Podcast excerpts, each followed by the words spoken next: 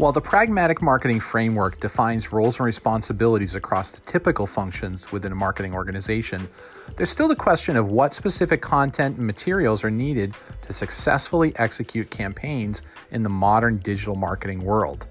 But what specifically is needed for content? The list of items created for one campaign always seems to be different than the one before and the one after, and content for channel partners is often an afterthought. What we typically end up with are random acts of content. In a perfect world, we'd have a standard bill of materials that we use as the blueprint for every campaign.